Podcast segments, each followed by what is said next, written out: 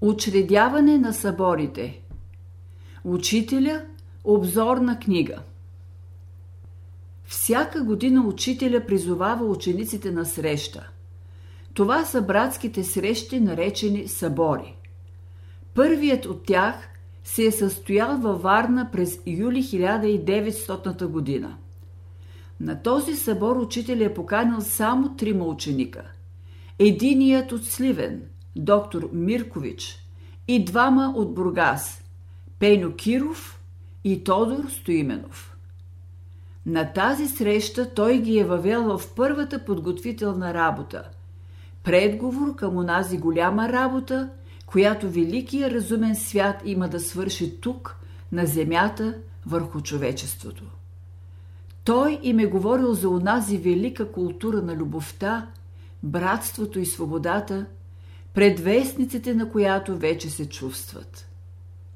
Тогава един от учениците си помислил Ето, ние сме само трима души, събрани тук, и то единият от нас е вече стар и си отива.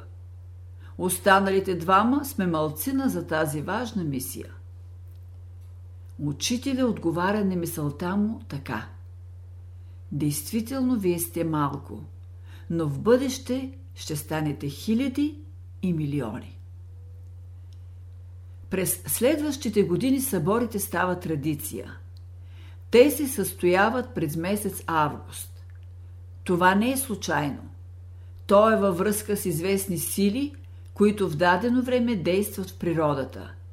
Те са условия, които учителя разумно използва. През следващите две години съборите се застояват в Бургас и след това пак във Варна. От 1910 година те се провеждат в старопрестолния град Велико Търново, един от най-живописните градове в България. Този град е свързан не само с политическия живот на българите, но и с духовния. Той е бил най-важният център при създаването и разпространението на богомилството. Незабравими са годишните срещи на учениците с учителя. За тях те се готвят отдалече. Учителя казва Пригответе се и се очистете всички, за да може Божия дух да работи. Всеки в себе си да възстанови Царството Божие.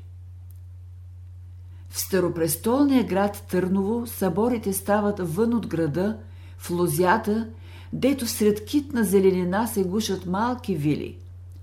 Подготовката и уредбата на срещите се извършва под ръководството на учителя от брата и сестри, дошли няколко дни по-рано. Наемат се околните вили за разквартируване на гостите, но те са недостатъчни. В едно от лозята възниква стан от палатки. В определения ден от всички краища на страната пристигат гости. Всички са сърдечно посрещнати и настанени. Оживлението е голямо, но редът е образцов. Една велика идея, един свещен огън, един зов, прозвучал в глъбините на душата, споява всички в едно голямо семейство. Ние се наричаме братя и сестри. Учителя казва – Братството е израз на любовта към Бога. Всяко учение, което поставя братството за основа на човешкия живот, е безсмъртно. Братството е условие за идване на любовта между хората. В бъдещата религия всички хора ще бъдат родени от Бога, ще съставляват едно голямо семейство. Всеки ще бъде готов да се жертва за другите – тогава няма да срещнете човек, който да се нуждае от нещо. Наред с старите ученици прииждат и голям брой млади. Това внася в цялата среда нова струя – сила, свежест, устрем. Красиво е, когато младите имат усет за изгряващото и са на предна линия – работници за новото. Учителя се радваше на младите и с голяма любов се разговаряше с тях. Те идваха при него, търсещи красотата на един възвишен идеал, който да осмисли живота им, да даде посока на чистия им купнеж. Той им казваше Бъдете чисти и светли, за да изпълните своята задача на земята. Лицата на всички ученици са озарени от вътрешна светлина. В очите им се чете радостта на новия ден, който иде. Едно свещено присъствие навлиза в душите и ги изпълня с мир и хармония. Всеки е готов да служи на другите. Външни заповеди не се издават. Работата се разпределя естествено. Едни работят в кухнята, други носят вода, трети се грижат за чистотата в стана. Възпитателите пък поемат грижата за децата. Всеки е щастлив, че може да извърши нещо за другите. Учителя казва Служенето е най-високата точка, до която може да достигне човек. И тук, и горе няма по-високо нещо от служенето. През време на съборните дни всички се храним общо. Насядали на дългите трапези под вековните брястове, всички се чувстваме като едно семейство. Яденето сближава хората, задължава ги да се чувстват близки, премахва преградите между тях. Дежурните прислужват сръчно. Доброто разположение като благословение лъха от всички лица. Първия ден на събора започва. Нова страница от великата книга на вечността се отваря и ни дарява своето откровение. Изток вече се заруменява. В ранната утрин е прохладно и свежо. Още преди изгрева на слънцето всички са на поляната пред салона. Учителя вече е тук. На изток се откорява красивата му фигура – Утринната молитва започва. В тържествено мълчание, едногласно, от всички се произнасят свещените думи на добрата молитва. В тайната молитва, която следва, душите се обръщат към великата реалност в света. После тихо се подемат от много гласове молитвени утринни песни, дадени от нашия обичан учител – те изразяват хармонията, която изпълва душите в този миг. В техните дълбоки топли тонове се долавя и гласът на много души от един възвишен свят, който не може да се види, а да се чувства от всички. Това е разговор, чуден по своята красота, пълен и понятен. Изгревът на слънцето е тържествен момент – свещен миг за учениците. Велика идея е скрита в Слънцето. Хората, които не обичат Слънцето, не обичат и Бога. Слънцето не иска да му се кланяш, нито да му служиш.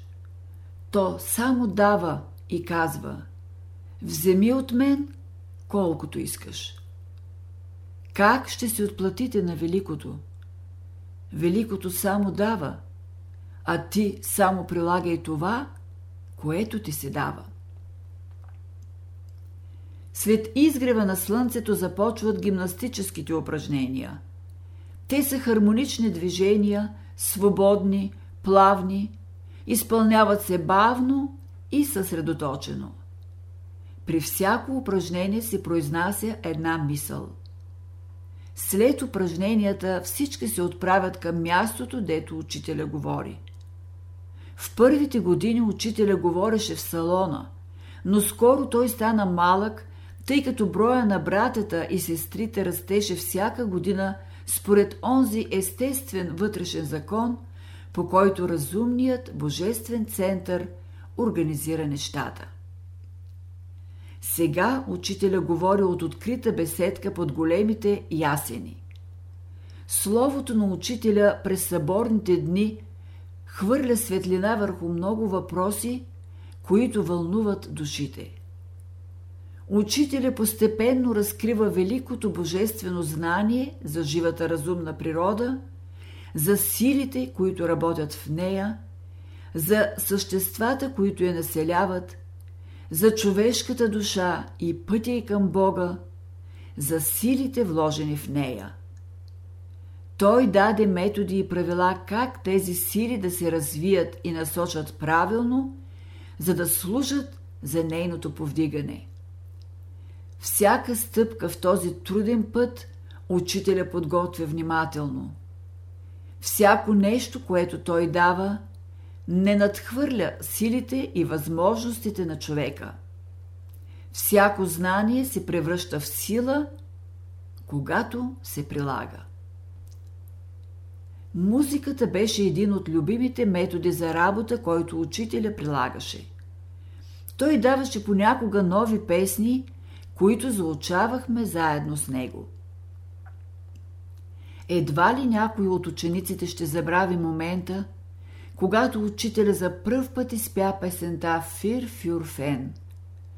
Той я изпълни с движения, вложи в нейното изпълнение странна светла сила, която изпълни душите ни, предаде ни вяра, смелост и упование в един могъщ и светъл свят, който бди над нас и ни помага. Тая песен изпяхме после всички с движения. Тя стана химн на ученика. Красива традиция беше през съборните дни учителя да говори на гражданите един или два пъти. Тогава всички се опътвахме към старопрестолния град. Големият салон се изпълваше с народ. И учени, и прости, всички с голям интерес идваха да слушат беседите на учителя. Не беше трудно да се различават между голямото множество учениците. От тях преобладаваше белият цвят. Пък и радостната светлина на лицата им ги издаваше. Мощните песни на братството изпълваха салона, преминаваха през стените, разливаха се далеч над града и в целия свят като зов към един нов живот и носеха навсякъде надежда в бъдния ден, вяра във великото, което крие човешката душа и което чака да се изяви с сила и красота и да се роди едно ново човечество, един нов живот. Всеки съборен ден учителя държеше на учениците една или две беседи – той им разкриваше някои закони на живота, необходими в техния път. Даваше им постепенно едно знание, което трябва да се прилага и опитва. Той задаваше работа и упражнения през свободните часове. Съборът беше школа. Така учителя подготвяше учениците за истинска духовна работа – уясняваше положението им сред този народ, задачите, които им предстояха във връзка с неговото повдигане и духовно пробуждане. Той казва Материалното състояние на един народ не може да се подобри без духовното му повдигане. Когато има между един народ добри хора, Господ работи повече и помага заради добрите хора. На друго място казва Силен е само онзи, у когото Бог обитава и пребъдва със своя дух. През свободните часове учениците се събираха на групи, разискваха и споделяха мисли по разни въпроси, които ги интересуваха.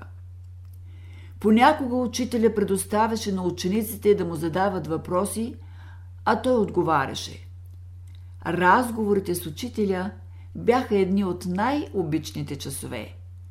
Тогава мисълта се издигаше до недосегаеми мистични висини, дето витая свободният и просветлен човешки дух.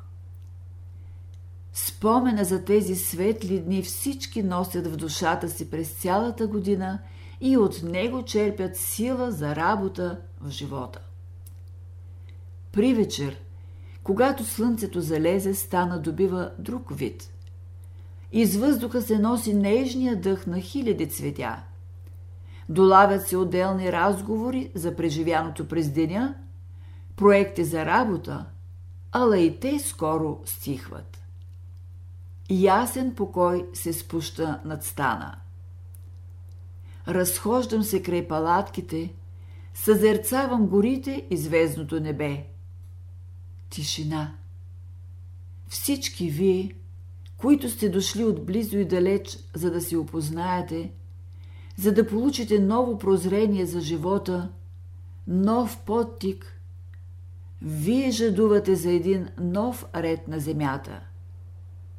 Вие не сте празни мечтатели. С трезвен поглед за бъдещето и с ясно съзнание за мъчнотиите, които имате да превъзмогвате, вие ковете една по-добра съдба за страдалческото измъчено човечество.